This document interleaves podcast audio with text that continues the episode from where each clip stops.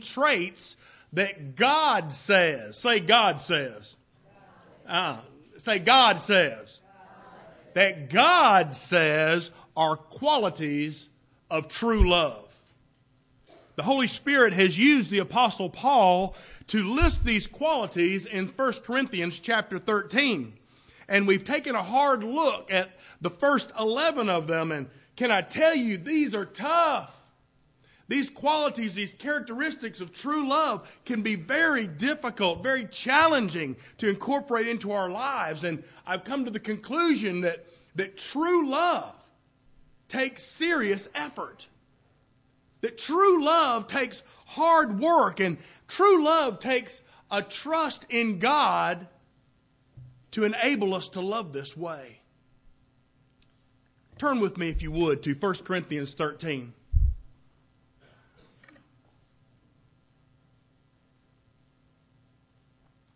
I'm just going to begin in verse 4, where the Bible says, Love suffers long and is kind.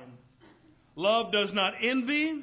Love does not parade itself, is not puffed up. Love does not behave rudely. It does not seek its own. It is not provoked. It thinks no evil. It does not rejoice in iniquity, but rejoices in the truth. Love bears all things believes all things, hopes all things, endures all things. Love never fails. Say that with me. Love never fails. Let's pray. Lord, we've all experienced at one point of our life perhaps a love that's failed. But Lord, we can trust you this morning that your love never fails. Help us, Lord, to love like you do and to show other people the love of your Son, Christ Jesus, so that you will be glorified and honored in their lives. In Jesus' name, and all God's people said, Amen. Today we're going to look at the last five qualities of love that God says are qualities of love, but instead of examining them individually like I have been doing, uh, we're going to make three connecting statements about love. Uh, these three statements connect all five of these qualities and they give us some clarity about them, and I believe they're all interrelated.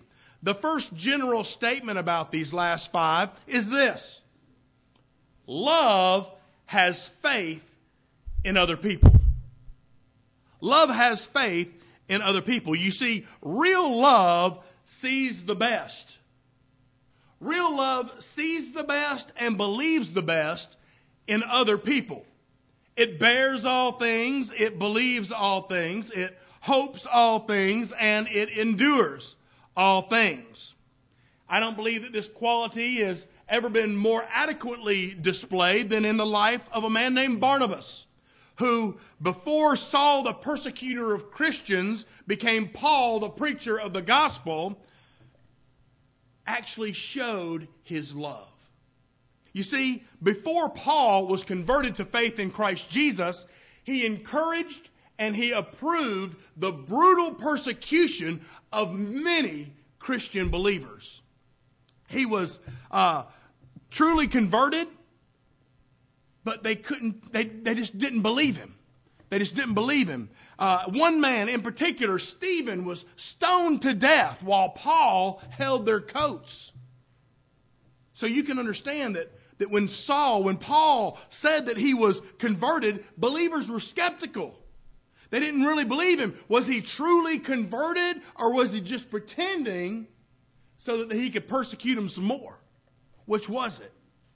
I think they were understandably reluctant to open their hearts to Paul and receive him into their fellowship. But Barnabas wasn't that way. Barnabas wasn't that way. Barnabas instantly believed in Paul and instantly placed himself in Paul's corner. He believed in giving a person a second chance.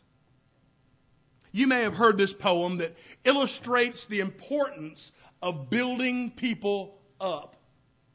It raises the question of whether you or I will tear people down or build people up. Listen carefully. I watched some men tearing a building down, a group of men in my hometown. With a heave and a hoe and a mighty yell, they swung the ball and the side wall fell. I asked the foreman, Are these men skilled? The type you'd hire if you want to build? And he smiled and laughed and said, No, indeed. Common laborer is all I need.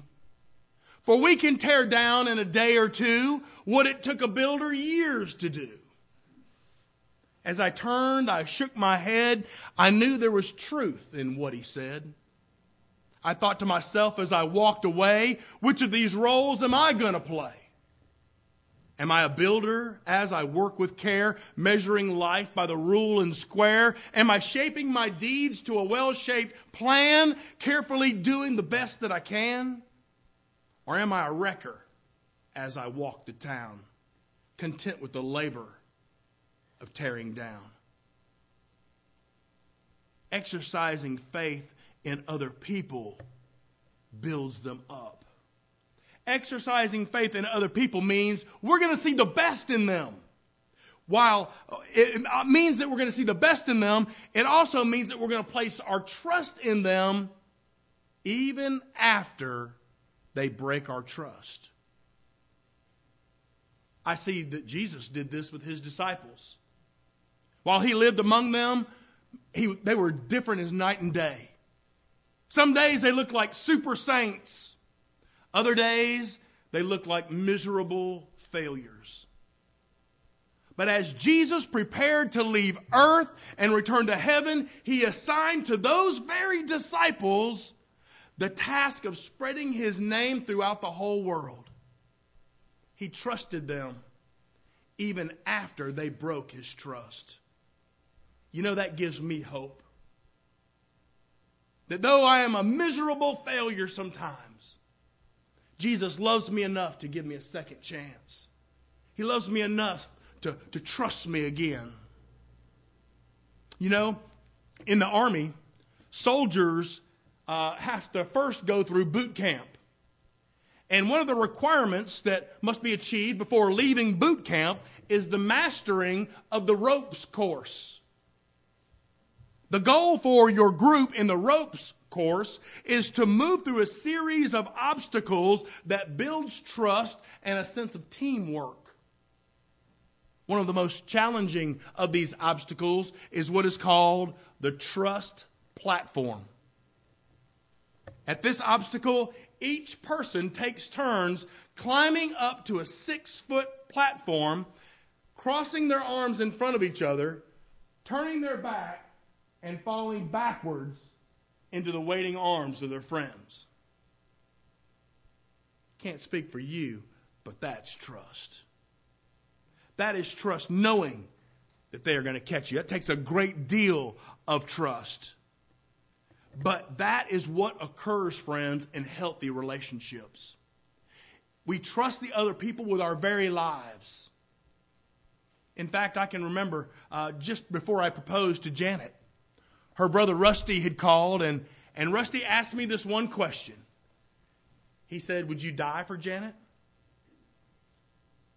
And I said, Yes, I would die for Janet. But what he was doing was not just testing my love for her, he was also testing my trust in her.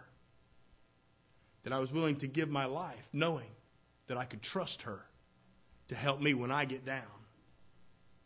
I realize, friends, that many factors affect our ability to trust other people. You've been burnt once, you don't want to get burnt again, do you? But our trust, while our trust is often abused, while our trust is betrayed, while our trust is broken, perhaps stolen, the Bible still calls us to trust we must follow the example of Christ and trust. Think about victims of child abuse. They have an understandable problem trusting others. Consider the victims of financial scams. They have logical reasons for not trusting others. But true love gives a second chance, and a third, and a fourth, and a fifth, and a sixth, and a seventh, even seven times 70. True love gives trust a second chance. But not only does love have faith in people, your second general statement is this love takes guts. Amen? Love takes guts. Love bears all things, it believes all things, it hopes all things, it endures all things. True love displays a certain spirit of intestinal fortitude. And fortitude requires that we forbear with others, that we bear with one another. And to forbear means to hold back or be tolerant with other people. When we forbear, we tolerate other people's behavior. Amen? Husbands, I need some feedback. Husbands, tell me some things that you must accept about your wives. I can wait you out, so just go ahead. Tell me some things that you must accept about your wives. Husbands, come on. All right, that's the way you want to be. huh? Yeah, they better choose their words carefully. Why don't you go first? Huh? You want me to go first? Yeah. Who she is. You have to accept who she is. Very good. What else?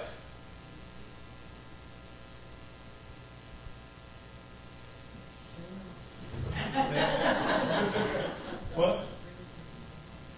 I can go first. I have to accept the fact that there's a lot of pillows in our house. what else, guys?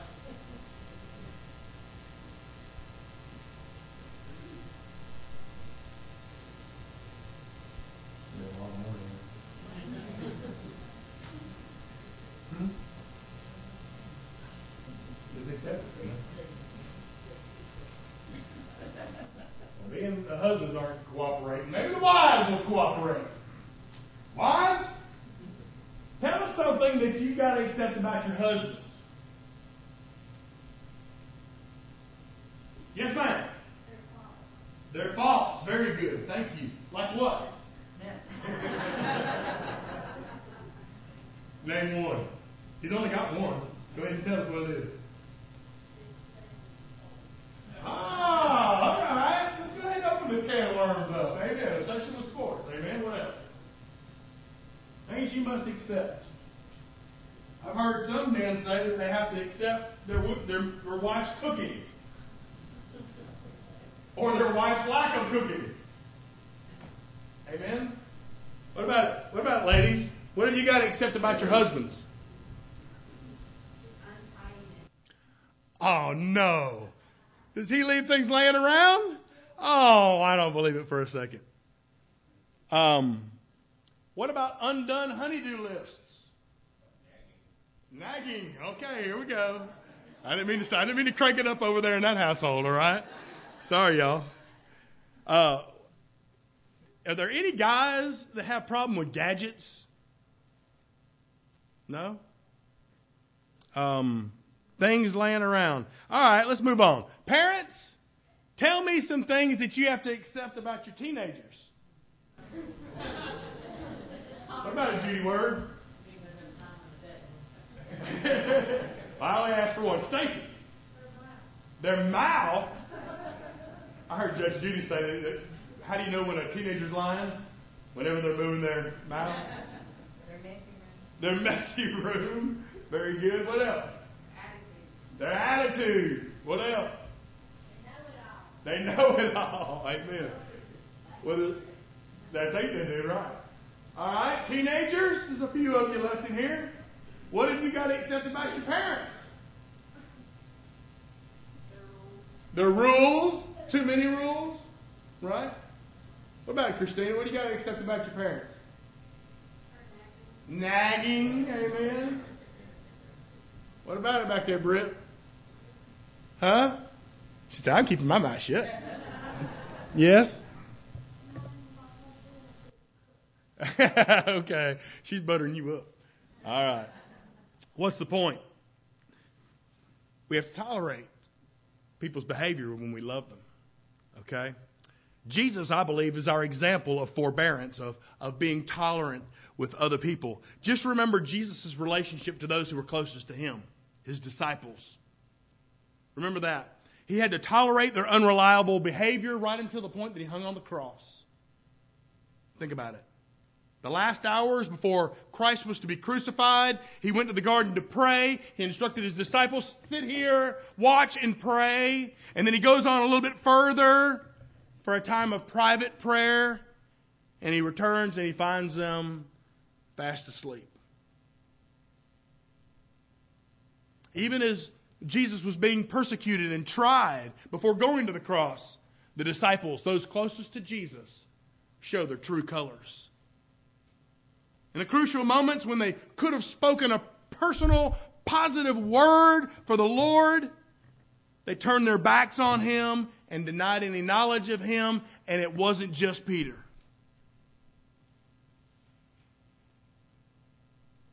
Yet he continued to believe in them. He continued to trust them. There are ways that we can deny the Lord in our lives today. And if you think real hard about your life, you can find ways that you've denied the Lord through disobedience,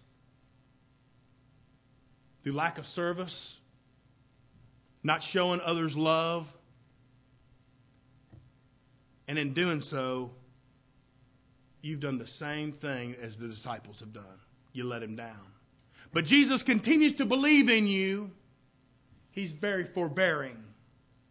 And the Bible encourages us to forbear, walking worthy of the calling with which we were called, with all lowliness and gentleness, with all long suffering, bearing with one another in love, the Bible says. That means making allowance for each other's faults. Anybody else have any faults? There's three, four, five, six, seven. Amen making allowance for each other's faults, showing tolerance with each other. Sometimes we have to show tolerance with one another. But forbearance is a sign of love. It's a sign of love that requires a spirit of steadfastness. It requires a spirit of endurance. In fact, in 1 Corinthians 13 and verse 7, that word endure there that word endure is actually a military word. It's a military term that was used when an army held a vital position at all costs. Every hardship, every suffering was to be endured as they held fast. True love holds fast. True love endures all things at all costs.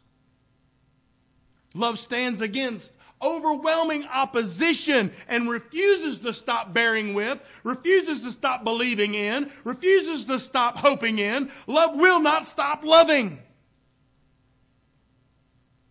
Love takes guts. And I don't think this can be pictured any more beautifully than when the husband of a, a, husband or wife vows to remain faithful to the other even when one is stricken with a horrible disease like Alzheimer's or cancer. Love endures all things. It bears all things. It hopes all things. It believes all things. You ever heard of John Akhwari? I didn't think so because neither had I. But John was chosen to run a marathon for his country, Tanzania, back in the 1968 Olympics. And while running that marathon, John fell and received horrible cuts and bruises. The medics came and they bandaged him up, and he got up and continued to run. He ended up finishing that race long after the winners were even announced. And a reporter came up to him and asked him, why would you continue to run the race after you were so badly injured? And John said, My country did not send me 7,000 miles to begin a race, they sent me to finish the race. true love finishes the race. True love endures to the end. True love finishes. And there's a beautiful poem that applies this truth to our lives as well. When things go wrong, as they sometimes will, when the road you're trudging seems all uphill, when the funds are low and the debts are high, you want to smile, but you have to cry. When care is pressing you down a bit, rest if you must, but don't you quit. Love finishes the race. Love endures all things, believes all things, bears all things. Love has faith in other people, and friend, love takes guts. But your third statement for today is love is victorious. When I read those last five qualities, I hear a ring of victory. Love bears all things, believes all things, hopes all things, love endures all things. But that note of victory rings out clearest in the last one. Love never fails. Never fails. Friend, wouldn't it be nice if you could invest in a stock that performs well every year? It never takes a dive. It always shows a profit. Wouldn't it be nice if you could take a pill that was guaranteed to keep you from getting cancer? Wouldn't it be nice if you could work for a company that offers nothing but positive benefits? You never get tired of going to work. You never have any negative experiences. Wouldn't that be nice? Wouldn't it be nice if you pulled for a team that always won? Now I'm a Gator fan, and right now they ain't winning. But boy, I wish they would. I wish I had a team that always won. They never have a bad year. They never go into a slump. Boy, it'd be nice if everything went our way, but it doesn't. However, the Bible says, love never fails. Say that with me.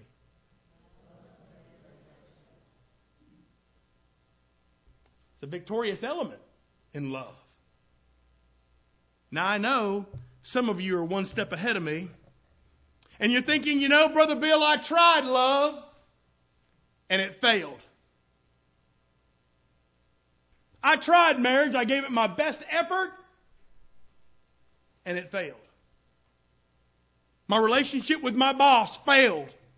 Had a good job, gave it my best effort, but it didn't work out. Sometimes we do our very best, but our best isn't good enough. So, how can you say, Brother Bill, that love is victorious? Well, love is victorious when you're focused on God's love. When you live life focused on God's love, you'll never go wrong. Take, for example, a woman who is married with an alcoholic husband He's abusive, disgusting in his behavior. He wastes all the family money on alcohol. He's impossible to live with. She's done her very best to love him, done her best to remain faithful to him. However, he leaves her for another woman. Has her love failed? Not at all. If you seek to exemplify God's love, you will never go wrong. If that lady lived by God's law of love, her love will be victorious. Sometime, somewhere, someplace, that lady's love's going to win out. That man's going to realize what he's done. That man's going to be convicted by his failure. That man's going to be convicted by his sin. Because, see, friends, just because other people violate God's law of love does not mean your love has failed. Love always wins out, love never fails. Love will always be victorious. But sometimes we measure success or failure by the way circumstances turn out But circumstances do not dictate whether something is a success or failure. When you live by God's love, you got this North Star to follow. You got this principle centered life that's much greater than your circumstances. Just take Jesus, for example. Jesus certainly lived a life of love. Jesus never did anything wrong. Jesus never said an unkind word. But in spite of his goodness, they hung him on the cross. And he was treated in a savage way. And as he hung on that cross, he was able to say, Father, forgive them, for they know not what they do. Even after being treated so savagely and nailed to a cross, he was able to offer forgiveness for the very ones who nailed him there. The law of love gives you a principle centered life. You live for God's glory, you live to reflect the love of Jesus to other people. You have a different reason for living. Our lives ought to be principle centered, centered on the Lord's love. And when that's the case, love is victorious. When, that, when that's the case, love will be victorious. See, in any relationship you have, the ultimate goal ought to be living to honor God. Our primary goal is not to honor our husband or wife. Our primary goal is not to honor other people. Our primary goal is living to honor God. Will your husband and your wife and other people be honored by that? Yes.